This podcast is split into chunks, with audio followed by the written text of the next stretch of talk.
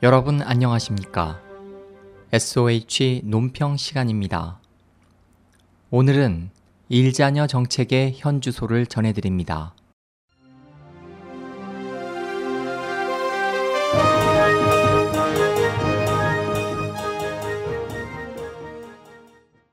러시아워를 벗어난 시간. 중국이 자랑하는 국제도시 상하이의 지하철 11호선 전동차 안에서 아이들이 뒹굴며 시끄럽게 떠들고 있다.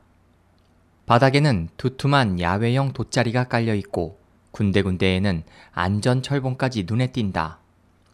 여러 사람이 이용하는 공공장소임에도 부모들은 아이들이 마구 벗어놓은 신발이 나뒹구는 전동차 안에서 열심히 아이들의 모습을 찍고 있다.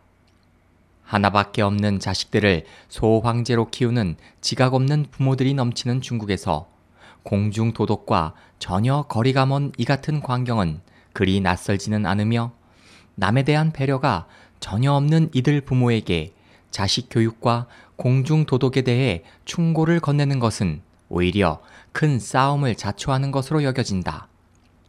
중국인들은 이런 문제에 대해 객관적으로는 큰 사회적 문제라고 인정한다.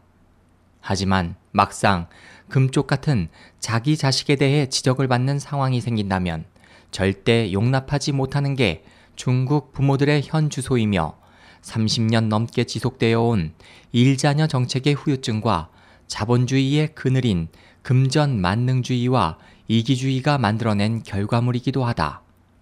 대부분의 중국인들은 421, 즉 양가 조부모 네 분의 부모 두 사람이 한 자녀를 바라보는 가족 구조를 갖고 있는데 그들이 금지 오겹으로 떠받들며 키워내는 소황제들이 미래의 민폐 덩어리가 될 가능성은 점점 커지고 있다.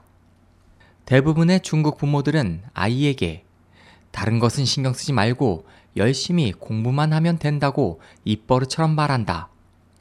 하나뿐인 소황제들에게 안락한 미래를 보장해 줄 길은 공중 도덕이나 사회성이 아니라 바로 학업적 성취라고 믿기 때문에 이처럼 학벌 만능주의에 빠진 부모들은 자녀가 어릴 적부터 학습과 성적에 올인하는 것이다. 얼마 전 중국 인터넷에 중국과 미국의 자녀 교육 비교표라는 재미있는 내용이 소개됐다.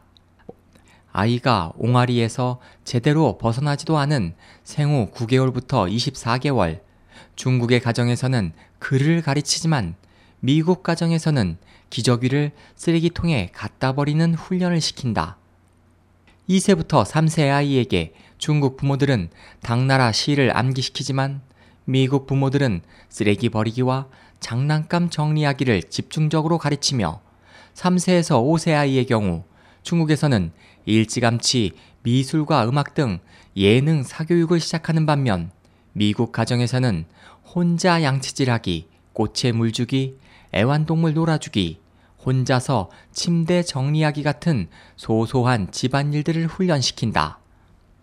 아이가 6세 이후가 되면 중국에서는 본격적인 학업 시작으로 성적의 노예의 길로 접어드는 반면 미국 아이들은 여전히 집안 청소하기, 혼자서 음식 만들어 먹기 같은 독립적인 인격체로 살아가는 방법을 터득하는데 시간을 보낸다. 중국에서 6월 1일은 우리의 어린이날에 해당하는 아동절이지만 공휴일이 아니다. 어쩌면 날마다 황궁의 소왕제로 사는 중국 어린이들에겐 이날이 공휴일이든 그렇지 않든 별 의미가 없을지 모른다. 중국의 부모들은 대부분 자신의 자녀가 잘 되기를 바라며 교육에 고군분투하고 있다. 하지만 그들은 자신이 주력한 교육 방식이 훗날 사회의 모습과 발전상에 어떤 폐해를 끼칠지에 대해서도 진지하게 고민하고 충분히 고려해야만 한다.